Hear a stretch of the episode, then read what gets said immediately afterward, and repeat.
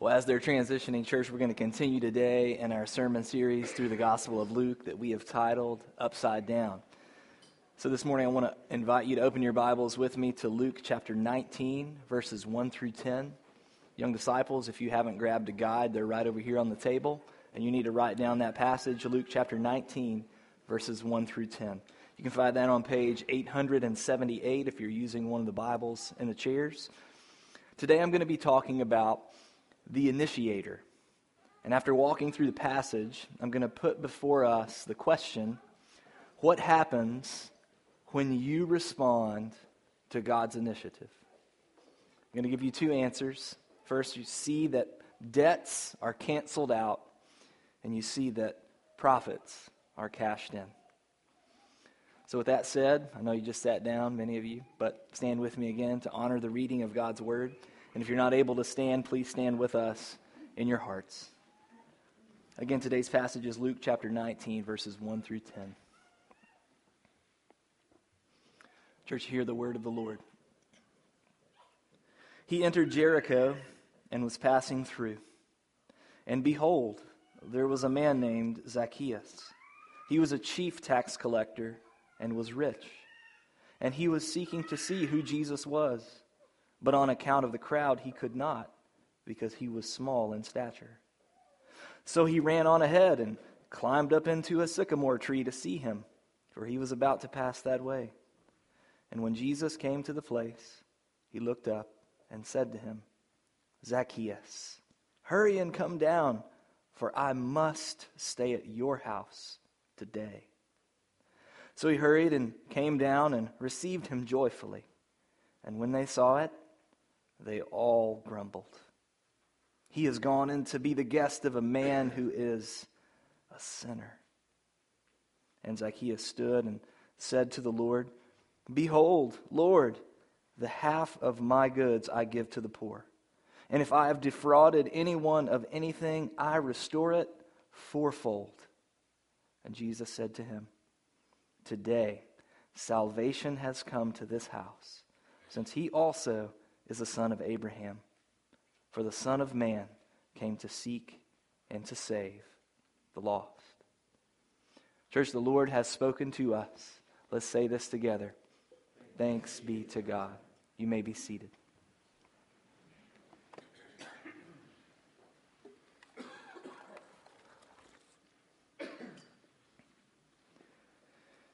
Now, I know many of my stories from overseas don't seem real a lot of times, and you may get tired of them a lot of times. But I think we need to hear them, and so here's another one for you. High in a remote mountain area were two villages on separate sides of a massive gorge. If you see the Lent and Missions cover that we have, it's a picture of that area. One of those villages was Muslim, and the other one was Orthodox. And for centuries, they had been bitter enemies, even firing weapons at one another from across the gorge. On the Orthodox side, here's what happened we led a young man to a true understanding of the gospel, and then he led his family and the rest of the village to faith in Jesus. And then on the Muslim side, the imam of the village had had a dream about Jesus and so when we arrived and shared the gospel with him, he was immediately ready and overjoyed to receive it. And then he led his family and the rest of the village to Christ. Got a lot of good content to teach at the mosque when you just trusted in Jesus. And so that's what he did. Isn't that amazing? Except the formerly Muslim village had no one to disciple them. You see, because God's mission is not just about getting in there and getting the gospel and getting out of there, but it's about making disciples and helping to plant healthy churches. And so the young Orthodox man was being discipled by us, and then he was teaching the people of his village, and they were all growing and flourishing. And perhaps here the old rivalry would win the day, and the Muslim background believers would be left to spiritually starve with no one to teach them. That was until the young man's father showed just how much his heart had changed. He was not a rich man in the form of money, but he was wealthy in the expression of a faithful and gifted Christian son. And yet, out of deep happiness in knowing Jesus, he not only sent his son to go over to the other village, which would have been dangerous considering all those years of rivalry. No, he not only sent his son, but he told him this You are now their son. I give you to them. This was a form, officially, of adoption. It was like, here, like, take the very treasure of my heart because I have found a newer and greater treasure. Now, contrast what happened there with the rich young ruler from last week. If you were here, you remember that story. If you weren't, I'll tell you, it's a rich young ruler comes to Jesus. Jesus says, "Hey, sell all that you have and follow me." And he walks away sad because he had great wealth and could not let it down. And there was a man here whose expression of wealth was in the form of money. But when he encountered Jesus, he walked away deeply sad because he would not surrender the treasure of his heart.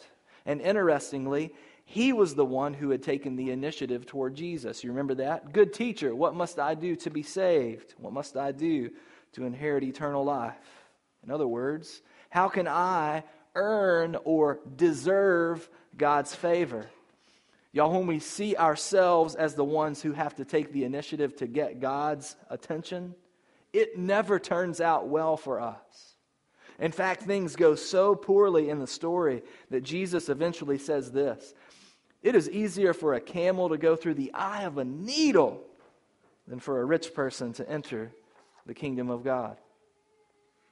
Naturally, then, our assumption becomes that rich people cannot be saved. Or if they can be saved, then they cannot be truly changed. Well, isn't it interesting that Luke intentionally includes a story here that shows us the power of God's initiating grace to overcome even the deepest treasure of the heart that we would cling to and walk away sad, rejecting Jesus. Luke includes it here. He shows that that which is impossible with man is possible with God, that indeed the rich can be saved. And so let's walk through this story together. We begin reading it in verse 1. He entered, that is, Jesus entered Jericho and was passing through. Young disciples, that's the city you need to write down Jericho. And one of the things that I would have you keep in mind throughout this passage is an Old Testament connection to the city of Jericho. Anybody remember what happened in Jericho in the Old Testament? Anybody with me here? All right, it's where, yes, where the walls came tumbling down. That's right. We just preached about this back during Advent. Yes, the walls came down at God's command, but more importantly, it's where God took the initiative to save the most unlikely of persons. Who was it? Rahab, a prostitute, a woman who would have been despised in the city and certainly viewed as a traitor to her people. And in the same way, perhaps the chief purpose of Jesus choosing to pass through Jericho was to save the most unlikely of persons. Let's meet him. Verse 2. And behold, there was a man named Zacchaeus. He was a chief tax collector and was rich. So here's some irony for us. The name Zacchaeus means pure or righteous. But this guy was a chief tax collector. Not just the man viewed as a traitor because he helped the Roman occupiers. This was the guy over the whole system. Okay? So think of it like a pyramid scheme. All the extra cuts that each tax collector takes, he takes cuts from their cuts. And so no wonder he was crazy rich. Not to mention that Jericho was a wealthy trade town. Y'all, people would have hated his stinking guts. Listen, when taxes get raised for you, do you feel warmly about the politician who makes that decision? No, you don't. And in this situation, they're being taxed to a point where maybe they can't feed their families. They would have hated this guy, which helps us to understand what's happening in verse 3. And he was seeking to see who Jesus was, but on account of the crowd, he could not because he was small in stature. Now, along with everybody else, Zacchaeus has heard about this famous person, Jesus of Nazareth, and he wants to see him. But his inability to see isn't simply because he's short. That's what we usually think of in this passage. But think about the scenario with me. No one in the crowd is going to make room for Zacchaeus to be able to access Jesus, are they? He would have been seen as the least worthy guy in the whole city to be near a holy man. And this is often what keeps us from Jesus, too, isn't it? Like, put yourself in the story here. It's the crowd that keeps us away.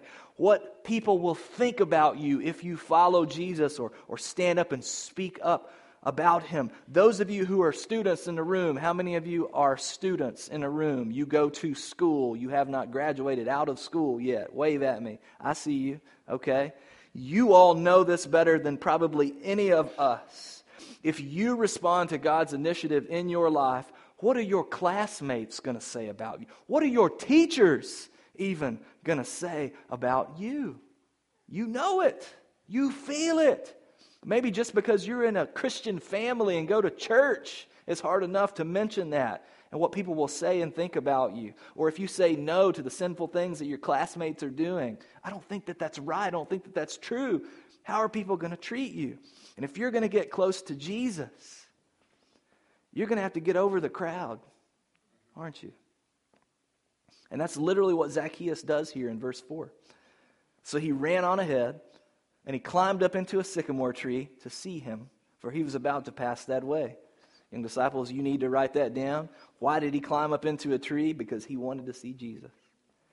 So, what do you think the crowd did when they saw little Zacchaeus climb a tree?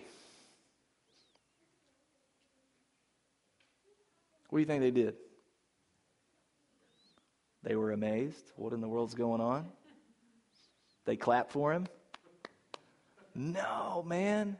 They would have jeered. They would have laughed their heads off. They would have ridiculed him. In American culture, we would say that Zacchaeus was really like putting himself out there. Like this was more than a risk. This was a guaranteed way to get made fun of. All right? But you know what? Zacchaeus was over the crowd. He got over the crowd. He didn't care what they thought. He swallowed his pride. He lost his dignity. He became like a child. Like, if there's a parade happening or something significant in public, who is who's going to go climb a tree in front of everyone? Right? A child. And we won't even think anything about it. But when a grown man loses his dignity and climbs a tree like a child, it means something. And Jesus says, guess what? You must become like to enter his, his, his kingdom. Like a child. See what's happening here? And so, what this tells us is that God had already been at work in Zacchaeus' heart long before this situation. Zacchaeus had some sort of deep desperation to see Jesus. And I don't know, maybe it was because he had become such a social outsider already. Maybe it was from the years of pain of having people make fun of him because of his height. I don't know. But he was on the margins, wasn't he? And Jesus is always initiating on the margins. Look at verse 5. And when Jesus came to the place, he looked up and said to him, Zacchaeus, hurry and come down, for I must stay at your house today. So, of all the people that Jesus could possibly have engaged with, he gives his attention, and we're told in two different directions. First of all, to a blind beggar, that's the previous passage. And second of all, to a chief tax collector, the most unlikely person in all of Jericho. And what Jesus says communicates not only personal knowledge here, he calls Zacchaeus by name, doesn't he? By name.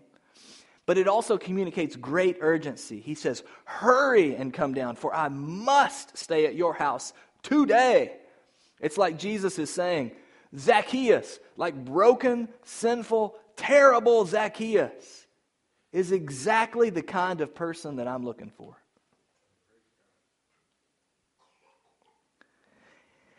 Broken, sinful, terrible Zacchaeus is the primary reason I came to Jericho. And if that's offensive to you, then maybe you're not yet the kind of person that Jesus is looking for today. And if that is glorious to you, then maybe God's already been at work in your heart before today. You see, Jesus is over the crowd too. He doesn't care what people will say about who he chooses. In fact, the way he orchestrates this situation intentionally displays to everyone who he chooses sinners. Completely upside down, isn't it? But what will Zacchaeus do? Well, that brings us to our big question What happens when you respond to God's initiative? The reality is that we are all sinners, and God is initiating His grace toward all of us today. But how do you know if you are actually responding to it? That's an important question. Eternity may hang in the balance there. So, what happens when God's initiating grace comes home to stay with you? What does that look like? Well, here is Zacchaeus' response in verse 6. So he hurried and came down and received him joyfully. The language of Zacchaeus' response is exactly the same language as Jesus' initiative, isn't it? He's, Jesus like, hurry and come down. So Zacchaeus hurried and came down. He obeyed the command of Jesus, yes, but he did so recognizing the amazing opportunity that was laid before him. In the message, it puts it like this Zacchaeus couldn't believe his good luck. He believed because he just couldn't believe how good this was. He receives Jesus, we are told, first of all, publicly. This is no small thing. Remember the crowd? Remember the grumbling that's already happening? What will they say when Jesus ends up at Zacchaeus' house? Well, we're told in verse 7 And when they saw it, they all grumbled. He has gone in to be the guest of a man who is a sinner. Now, grumbling or muttering is almost never a good thing in both the Old and the New Testament. And here, they all, notice, everyone griped at Jesus. This is not directed towards Zacchaeus anymore. This is directed at Jesus. They loved Jesus' miracles, but his taste in people, not so much. You know what I'm saying? To share a meal with someone shady in that day automatically made you a partner in crime with them. And so, for Zacchaeus to publicly receive Jesus is a work of grace because it requires him not only to get over the crowd's disdain for him as a man, but how then he would reflect poorly on Jesus. Some of you are afraid to follow Jesus or to speak up for Jesus because you don't want it to look bad on Jesus. And Jesus is like, Are you a sinner? Well, I don't care. I'm associating myself with you. You are who I came for. But there's more here. Zacchaeus also receives Jesus privately. He welcomes him into the most intimate space in his life, his home. And that's probably where no one in the city would have been caught dead. That's where Jesus goes. And it's also where all the results of, of Zacchaeus' sin would have been clearly on display. All the overabundance, all the taking advantage of people to his own benefit would have been fully on display there in the house. There's no like shuffling or hiding it away. Jesus is going to see it all. That's where Jesus goes. But none of that matters. Zacchaeus receives Jesus not embarrassingly, but joyfully. Why do you think he does this? Well, according to American evangelical Christianity, we would say that Zacchaeus does this because he's inviting Jesus into his heart. But that's getting the order of grace backwards. You see, Zacchaeus didn't invite Jesus, and then Jesus came in. No, no, no. Jesus invited his own self. right? I must come to your house today. Okay? Look at this. Listen to this. Revelation chapter 3, verse 30. Behold, I stand at the door and knock. You didn't come to my house. You didn't invite me in. I'm inviting myself in, but I have enough dignity to let you choose whether or not that door is going to open. But I'm the one doing the initiating. If anyone hears my voice and opens the door, guess what?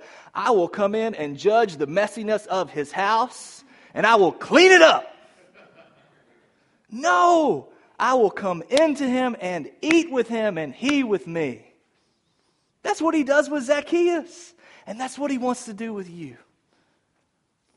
The posture of salvation is not you going down on one knee asking Jesus to marry you and him saying, OMG, yes, I do, I do. It's not. It's just the opposite. Except you are the one person in town that nobody wants to marry. And he pushes past the crowd. He goes down on one knee and he calls you by name by name. Josh, that hits a lot of you. Jason, that hits a lot of you too. You know what I'm saying? Rebecca, David, Emily, Nathan, Marcus, down on one knee. Will you be my bride? And if you understand grace at all, you say what? OMG, yes, I do, I do. Okay? And I know that's not very masculine as a metaphor. Okay? Let me think of something. Uh, you're in the octagon for a fight. Jesus gets in there and knocks you out. That's not, is that not how you do it? That's, okay.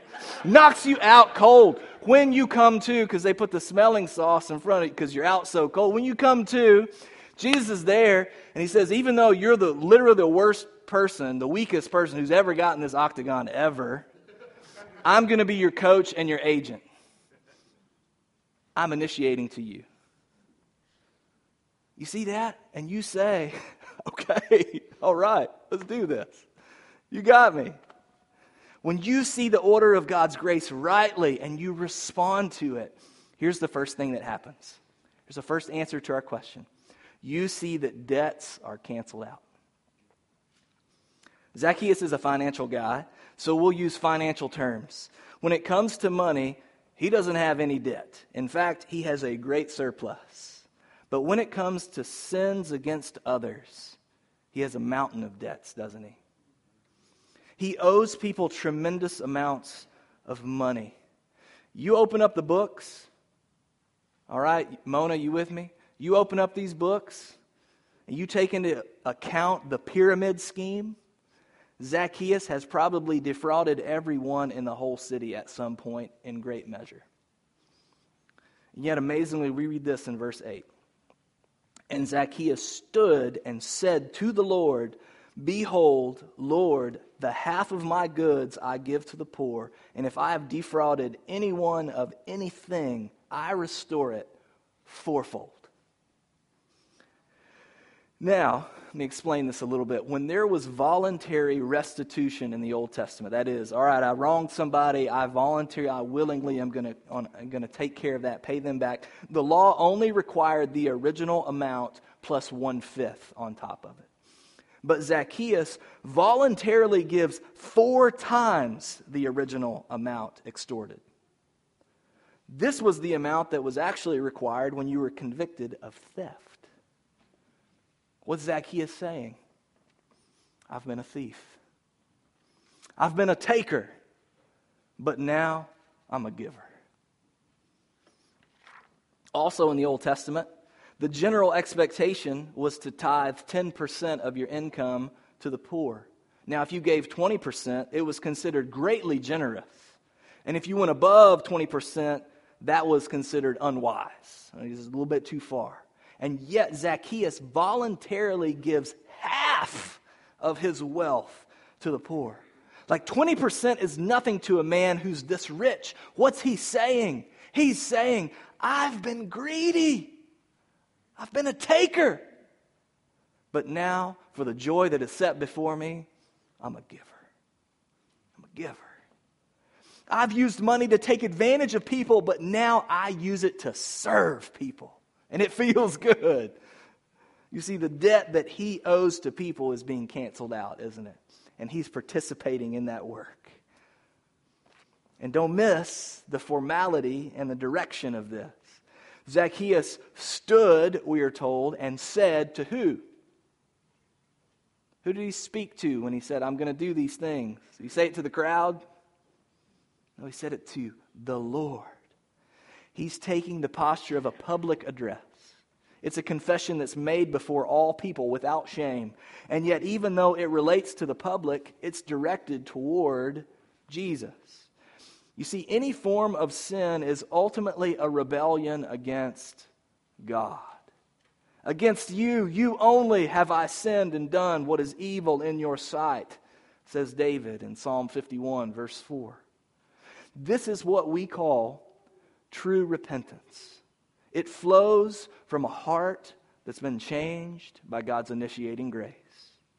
You see, Zacchaeus sees that his spiritual debt has been canceled out. That's what enables us to repent. Now, some of you are tracking in the same old sins over and over and over. Let me not just say it that way. Let me say it this way. Some of us, let me include myself here, are tracking in the same old sins over and over and over because we are trying to repent in order to get God's grace. Forgive me, Lord, and I'll never do it again. Anybody prayed that prayer? This is the last time, Lord. I will never do it again. Tomorrow, you do it again. But what you have to learn from Zacchaeus here is that grace is actually what enables you to repent in the first place. Grace is what changes the heart such that you want to change the actions. Like you can, you can walk in the ways of repentance all day where you're changing the outside of things, you're shuffling the, sh- the chairs around on the surface. It's doing nothing down here because it takes God's grace to enable us to repent. Remember, we've been told that Zacchaeus is doing these things joyfully. Repentance, when it's legit in our hearts, is actually joyful. How upside down is that? So, I love getting to watch when people make the last payment on a tremendous amount of debt. So, seemingly insurmountable medical bills, or credit card debt, or college loans, right? No one, when they finally do that, Jason, you correct me if I'm wrong, no one, when they finally pay off all that debt, are like, eh,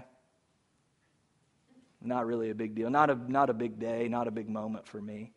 no, man, they are like, yeah, we're free. Let's celebrate. All right, come on, let's, let's make an occasion of this. And let's never go back there again. And when they're Christians, they also find themselves saying, now let's be generous. God got us out of this. Let's enjoy being able to actually say yes speaks. We want to make sure that you're fully funded as you go, you know, on mission. We can because we made room in the budget. And that's what happens when you respond to God's initiative with repentance. You see that spiritual debts have been canceled out, and you joyfully leave behind the ways that got you there in the first place. That's the first thing. But it doesn't stop there. Secondly, when you respond to God's initiating grace, you see that profits are cashed in.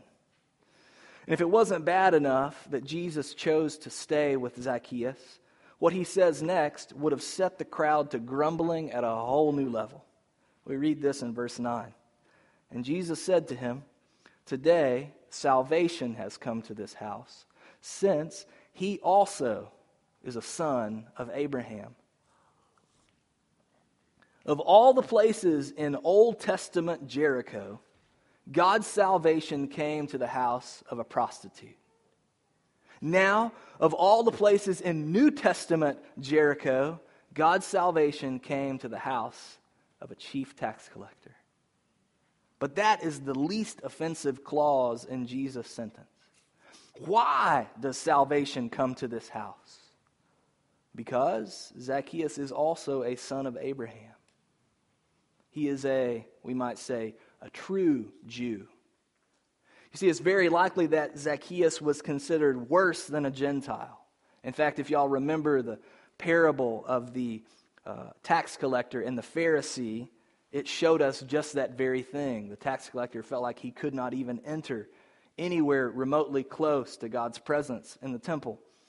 And you see that what Jesus is saying here is Zacchaeus is exactly the kind of person that God intended to produce when he chose Abraham and the people of Israel. What? That's crazy upside down. That would have enraged people. And so I'm like, is, was Jesus doing that to make people mad? Oh, you know, come on, let's instigate a riot here. No, here's what he meant Salvation has come to Zacchaeus' house not because Zacchaeus repented, but because he believed in God's initiating grace. That's what Abraham did, right? Y'all remember the story of Abraham? The book of Joshua tells us that Abraham was worshiping false gods like his fathers when what happened? When he got it together and decided, oh, I'm going to follow the Lord, I'm going to get it together now, I'm tired of these old gods. No, God showed up, initiated his grace to this very average guy, and he said to him, Go from your country and your kindred and your father's house to the land that I will show you. You know another way of saying that? Abraham, hurry and come down and I will make of you a great nation, and I will bless you and make your name great. And I know this sounds crazy, but you're going to be a blessing, and in you all the families of the earth shall be blessed. You know what Abraham does? He hurries and comes down. And then later we are told this, and Abraham believed the Lord, and it counted to him as righteousness. Y'all, this is salvation. We might say, by grace through faith. Do you know what faith is? Here's another financial term that we'll use today faith is cashing in. Faith is cashing in. It's more than just saying, like, I want to be right with God so that He'll leave me alone so that I won't go to hell. Faith is like, he said he wants to bless me so that I'll be a blessing and so that he'll be my treasure for Avy forever. Like I'm cashing in on that, baby. I'm cashing in. That's faith. it's too good to be true. Therefore, I believe. Cashing in. Listen, man, one of the most tragic persons on the show Alone. Anybody know the show Alone? Where it's a competition. People go out and live in the woods alone and try to survive as long as they can. And whoever makes it the longest without starving to death or being eaten by a bear or going crazy, they win like a million bucks. Okay? That's the show. One of the most tragic persons on that show ever was this guy. I forget what season it was, but he hit the jackpot and he caught a huge store of fish and he knew how to like smoke it and store it and all that stuff so it wouldn't go bad. But the thing was, he conserved it so much, like he didn't eat it, that he ended up going into starvation and was eliminated from the competition, even though he should have easily beat everyone with a big old gut at the end. It's crazy, tragic. You know what? He didn't cash in. Didn't cash in. Zacchaeus is like, man, y'all go ahead and gripe, crowd. I'm cashing in on this. Okay? And that can be true for you today as well. Because Jesus says in verse 10 For the Son of Man came to seek and to save the lost. The climactic statement here draws directly from the book of Ezekiel. There, the spiritual leaders of Israel are described as shepherds, shepherds who have only fed themselves and neglected the flock so that they are lost. And Ezekiel records that not only is God going to remove those shepherds, but he's going to replace them with his self. What he says is, I am the shepherd of Israel, and I myself will seek the lost sheep and bring back the strayed and bind up the injured and strengthen the weak. You know what, my friends? That's more than a metaphor. Jesus Christ is that shepherd. He is that shepherd from the prophet Ezekiel. Recently, I had someone who read Ezekiel 34 to me and said, That's you. You are a shepherd who feeds yourself and hurts the flock. And I was like, Thank you for that. You don't have to read passages like that to me for me to lose sleep at night over my shortcomings as a shepherd.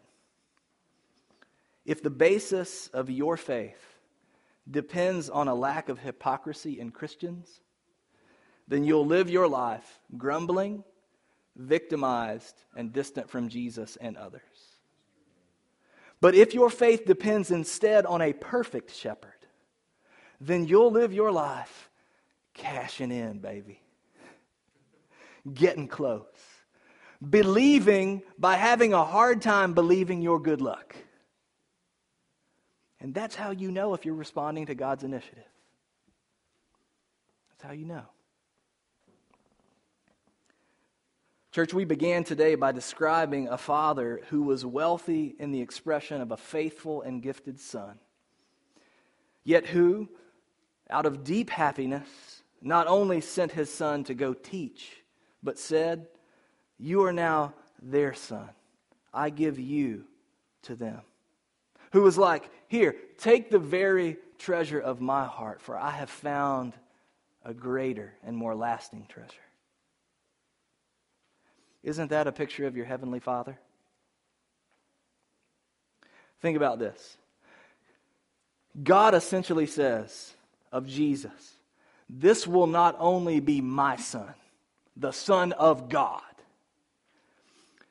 but he will be your son, the Son of man, born of man. I give him to you. I give you my very heart. I know what you'll do to him. I know you'll grumble against him and you'll eventually crucify him. But this is what a good shepherd does. This is how much I'm coming to seek and to save you. I can't be anything but what I am the initiator. Coming for you. Friend, you are not the one who has to get God's attention. He has specifically chosen to pass through Louisville, Kentucky today, and he is set on saving the most unlikely of persons, or reassuring the most unlikely of persons that he has already saved them. He is calling you by name, even you on the margins. He knows what people will say about him if you follow him or speak up for him, but he doesn't care what the crowd thinks about who he chooses. Yeah, praise God. The question is are you ready to get over the crowd today? Behold, he stands at the door and knocks. And he wants to come home to stay in the most intimate place in your life. Yes, all the results of your sin are already clearly on display there, but like, who cares? He's canceling them out. He's canceling them out. And so I ask you today are you lost and in a tree? And that's, that's for you, the person who's never, never followed Jesus, and you are fully aware of it. And that's for those of you who have followed Jesus, and yet you feel lost today because of how this week went, or how this season has went, or how the last 10 years has went. Are you lost and in a tree today? Do you know what Jesus' name means? Anybody know what the word Jesus means in Greek? Salvation. He saves. Salvation has come to your house today in the person of Jesus Christ. So cash in on it, baby. Cash in. But Zacchaeus is not the only character in this story, is he? the other character is the crowd. And so I want to ask you today are you in the crowd? Are you grumbling over how Jesus chooses terrible people? Are you unwilling to come to Jesus or be happy with Jesus because of how he blesses hypocrites? You realize it takes a certain measure of self righteousness to call out the self righteousness of other people? Here's the invitation if that's you today swallow your pride, lose your dignity, become like a child again. Come to this table, believer, hyper focused on this truth. What is communion but Jesus saying to you, I want to eat with you? Right? We've talked about this. Physically, he is not here. He is in heaven awaiting his physical, real return. And so, what do we do in the meantime? Because he literally can't come to my house and knock on my door and say, I want to come in and eat with you. He lays before you this beautiful gift to his church a table with bread and wine, and he says, I want to eat with you. I want to eat with you every time we come to this table. On the night that Jesus was betrayed, he took bread, and after blessing it, He broke it. And he gave it to his disciples. Said, This is my body, which is broken for you. Eat this in remembrance of me. Likewise, he took a cup of wine, and after blessing it, he gave it to his disciples. He said, This marks the new covenant and the shedding of my blood. As often as you eat this bread and you drink from this cup, you're announcing the Lord's death until he returns. Today we are announcing that Jesus is here and he is saying, Hurry and come down, for I must stay at your house today. So would you come?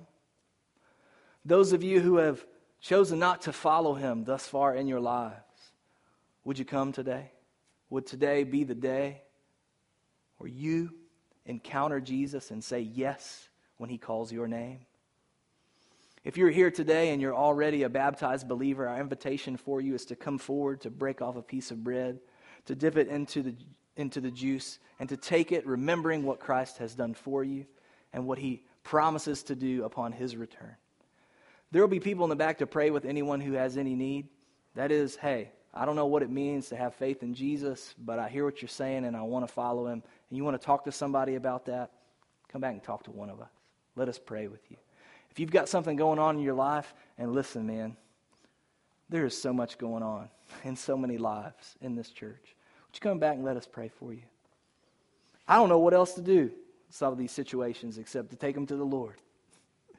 We got a perfect shepherd, and we would be glad to help shepherd you toward him. Let's pray.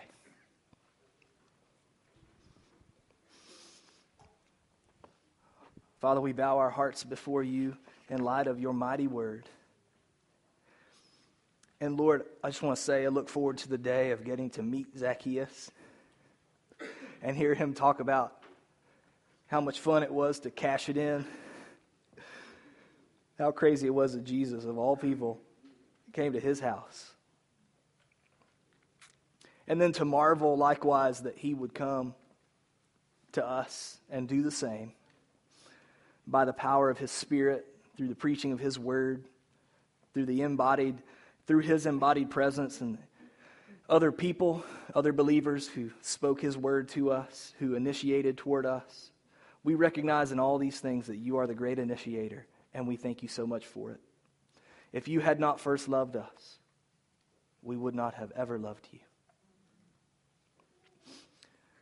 So, Lord, have your way in this moment as we respond to you, as we come to the table. I just pray over your people who know you, that they would be able to come to this table visualizing you here saying, I want to eat with you. Yeah, even you. Even after this week, I want to eat with you. And for those who are here today and cannot come and eat this meal because they have never partaken of you, that today would be the day where they get the feast that lasts forever in the person of Jesus Christ. Let them cash it in, Lord. Those debts be canceled out. In Jesus' name. Amen.